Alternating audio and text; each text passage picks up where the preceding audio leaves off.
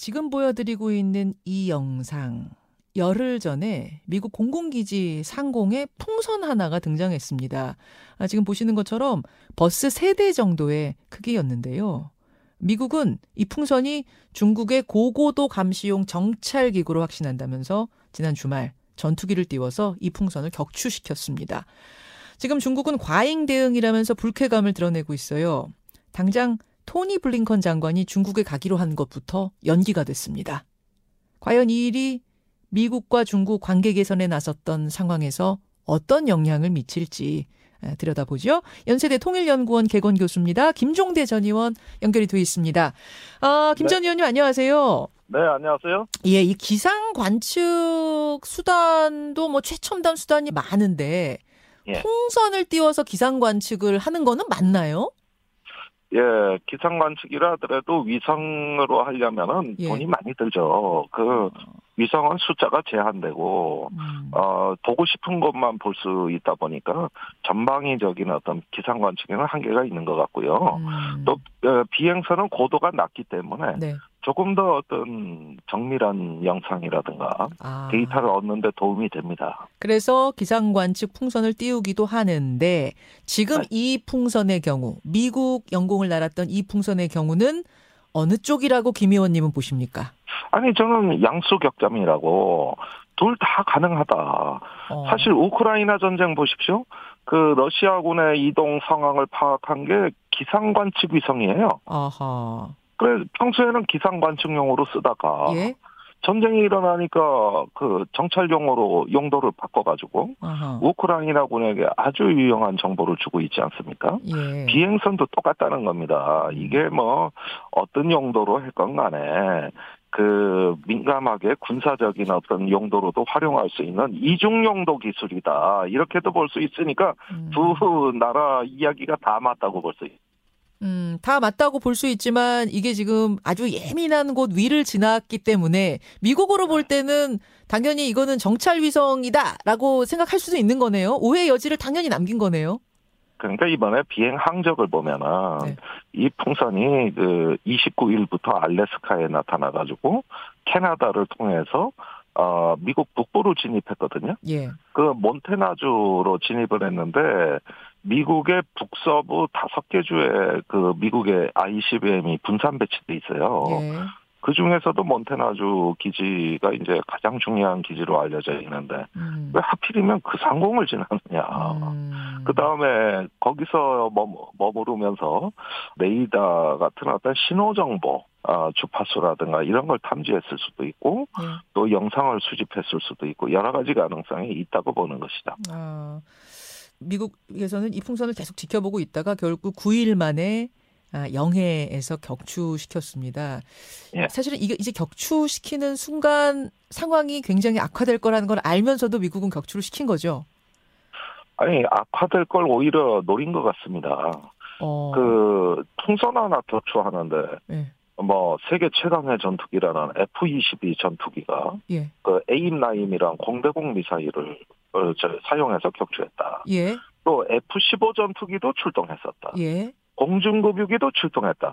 그러니까 풍선 하나 잡는데 이렇게 세계 최강의 그 전투기와 타격 전력을 사용했다는 것은 뭔가 보여주기 위한 퍼포먼스로 다분히 보여지고 아. 굳이 이렇게 안 해도 느린 속도로 떠다니는 그 풍선 정도야 얼마든지 저 재래식 수단으로도 격추할 수 있거든요. 어. 그런 면에서는 미국의 국내 정치가 예. 아, 왜 강경하게 대응 안 하냐는 어떤 바이든 정부에 대한 압박이 있고 공화당이 또 연일 예. 강경 대응을 주문했거든요. 예, 예. 이런 것들도 다 한꺼번에 일소할 수 있는 군사적인 행동이었다고 저는 보는 것이죠. 그럼 김 의원님 보시기에 네. 물론 예민한 곳 위를 지나간 풍선인 건 맞지만 미국에서 봐주려고 했다면 봐줄 수도 있는 그래 그래 기상관측 풍선이지 하고 넘어가려면 넘어갈 수도 있는 상황이었다고 보세요?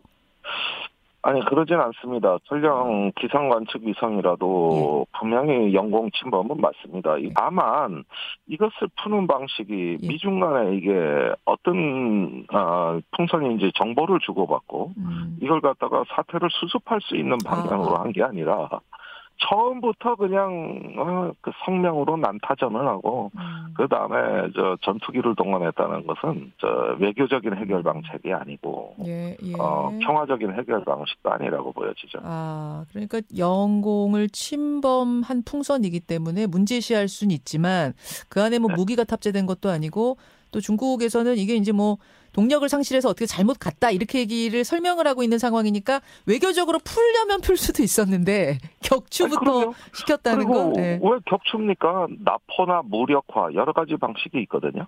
예, 그러니까 강경 대응을 어떻게 보면 상징하는 조치였다 이런 말씀이신데 근데 지금 미국하고 중국하고 화해 분위기가 막 시작되는 중이었잖아요. 예를 들어서 고위급 교류 재개 오랜만에 합의했고 블링컨 네. 장관이 방중하기로도 돼 있었고 이런 국면에서 그렇게 강경 대응하고 상황을 악화시킬 필요가 있었을까요?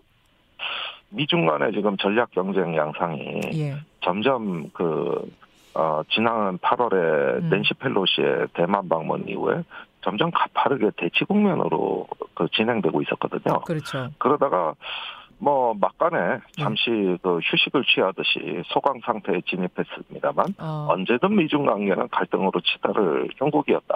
아. 그런 점에서 어 이 풍선 사건이 어 다시 어떤 그 예전에 갈등 양상으로 가게 됩니다만은 네. 이것도 또 오래 못 갑니다. 이렇게 대치하다가 휴식하다가 어. 이런 어떤 그 네. 순환의 반복이다.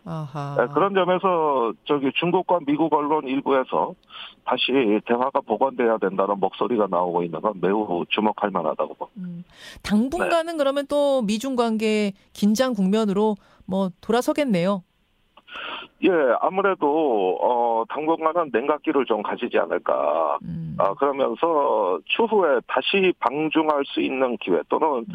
어 장관 회담의 프로토콜은 처음부터 다시 모색해야 되는 상황이 됐습니다. 알겠습니다. 김종대 전 의원 함께하고 있습니다. 중국 정찰기 이야기를 먼저 좀 나눴고 김 의원님 나오셨으니까 지난주에 크게 불거졌던 이 역술인 천공 관련된 얘기를 잠깐 짚지 않을 수가 없겠네요.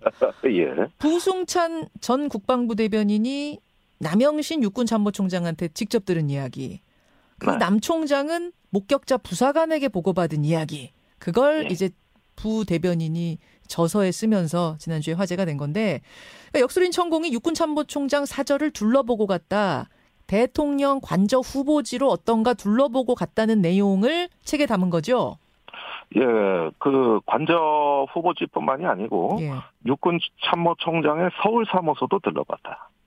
두 아, 가지 이야기죠. 서울 사무소도 어, 예. 예. 그러니까 그거는 용산 당시 국방부 청사 앞에 있던 예. 어떤 그 국방부 영내에 위치한 어, 공간까지도 둘러봤다. 예. 지난해 김종대 전 의원이 먼저 이 문제 제기하셨는데 그 그럼 그 출처가 아, 부승찬 전 대변인이었던 건가요? 그렇습니다. 예, 예. 자, 대통령실의 입장은 이 의혹 제기가 전원의 전원 아니냐. 그러니까 네. 부승찬 전 대변인은 남영신 육참 총장한테 들은 거고 육참 총장은 어, 공관장이었던 부사관한테 또 들은 거고 전원의 전원이기 때문에 이거는 가짜 뉴스다. 게다가 그분들이 지금 다 뭐 기억이 안 난다, 뭐 모르겠다 이런 입장 아니냐. 좀더 네. 객관적인 근거, 진짜라면 근거를 가지고 와라 이런 얘기 아니겠어요? 아니 그 참으로 궁색한 얘기인데. 어. 그러면은 그 이게 민간인들 사이에서 뭐 술 먹고 하는 뜬소문 또는 뭐 어떤 그 저 누가 이래 따더라 이런 식의 어떤 그 전환이냐 어. 그게 아니고 어 군내 그 현직 군인들이 네. 계급장 달고 음. 어떤 지휘 보고로 이루어진 전환입니다. 음. 그러니까 이게 어떻게 갔습니까? 아, 군이라는 것이 그 하나의 어떤 보고 철저 또 허위 보고는 엄벌을 하는 어, 군 조직의 어떤 핵심 가치가 있는 건데 음. 아니 참모총장이 누구라고 허위 보고를 하며 그 다음에 참모총장은 본인이 감당할 수 없으니까 상급 기관의 고위 에, 저 공직자 네. 장관 측근한테 상의한 거예요. 대변인. 예, 그러면은 이런 일로 일반적인 어떤 행정적인 소통이 이루어지는 게 공직사회의 일반적 풍경이고 또 부승찬 대변인이 당시에 이것이 잘못됐을까봐 한 번은 전화로 예. 또한 번은 육군본부의 다른 실무자한테 두 번을 크로스 체킹했거든요. 음. 그러면은 이게 어떻게 저기 그냥 뭐 사인들 간에 오고 가는 어, 전환하고 같습니까? 예. 이거는 그 국가의 이게 중대사라고 보고 나름대로 책임 있게 확인을 한 것이고 그 다음에 이런 부분을 안 밝히면 오히려 문제가 되는 겁니다. 이거는 어 분명히 있었던 역사적 사건이자 그 하나의 어떤 그 공적인 정책 결정에 영향을 미친 중요한 사건인데 이런 걸 침묵하고 넘어간다는 거는 있을 수 없는 일이고 그건 공직자의 양심도 아닙니다. 음. 그래서 정직하게 밝힌 것이고요. 음. 단지 육군 참모총장은 지금은 어, 옛날 자신이 육군 참모 총장 할 때 부하들에 대한 피해를 걱정해서 음. 어떤 그 조금 방어적인 태도를 취하고 있습니다. 그러다 보니까 지금은 시인도 부인도 못하고 어, 기억이 나지 않는다. 음. 이렇게 회피를 하고 계시거든요. 예. 아마 언젠가 진실을 밝히지 않을까 저는 어, 기다리고 있습니다. 지금 말씀하신 그 부분인데요. 그러니까 목격자인 부사관과 그 부사관에게 보고를 받았다는 육참 총장 두 사람이 모두 아, 지금 이것을 부인하거나 혹은 기억이 나지 않는다 이런 입장이기 때문에 어, 네. 그 부분이 이제 부정이 되다 보니까 어 들었다라고 하는 이제 부대변인의 말도 지금 이게 근거가 있느냐 이제 이런 논란 속에 휩싸이게 된 것 같은데 그래서 네. 그래서 혹시 들었다 하는 부대변인의 기억 외에 예를 들면 카톡 네. 대화라든지 혹은 주고받은 뭐 편지라든지 사진이라든지 뭔가 다른 것도 있을까요? 어, 지금은 뭐 주고받은 문자나 카톡 메시지 같은 것은 발견되지는 않습니다. 예. 그러나 아, 부승찬 대변인이 방송에 나와서는 본인이 한 것을 3분의 1도 얘기 안 했어요. 어. 그 본인이 그 한글 파일로 작성한 일기 그건 조작할 수가 없는 어, 작년 4월에 그 작성 일자가 어, 표기된 어, 파일이라고 하겠고요. 예, 일단 그게 있고요. 예. 예, 그 다음에 밝히지 않은 건 뭐냐 하면은 유권본부 실무자한테 그 확인 과정에서 많은 이야기를 들었어요. 그러니까 이 부사관 목격자라는 부사관 외에 다른 B 씨가 등장하는 거군요. A 씨 말고 B 씨가. 그렇습니다. 그래서 그거는 부사관과 육군 참모총장 사이에 예. 지휘 그 라인에 있는 사람이죠. 아. 어, 그래서 이 사람한테 많은 이야기를 들었는데 지금 그거는 기록으로 남겨놓지 않았기 때문에 그게 전원입니다. 예. 그게 바로 그 구두로 된 전원이에요. 거기서 상당히 디테일한 사항들을 많이 그 이야기를 듣고 확신하게 된 거거든요. 차종이라든가 뭐 왔던 인원들 이런 음, 어떤 예. 디테일한 내용들입니다.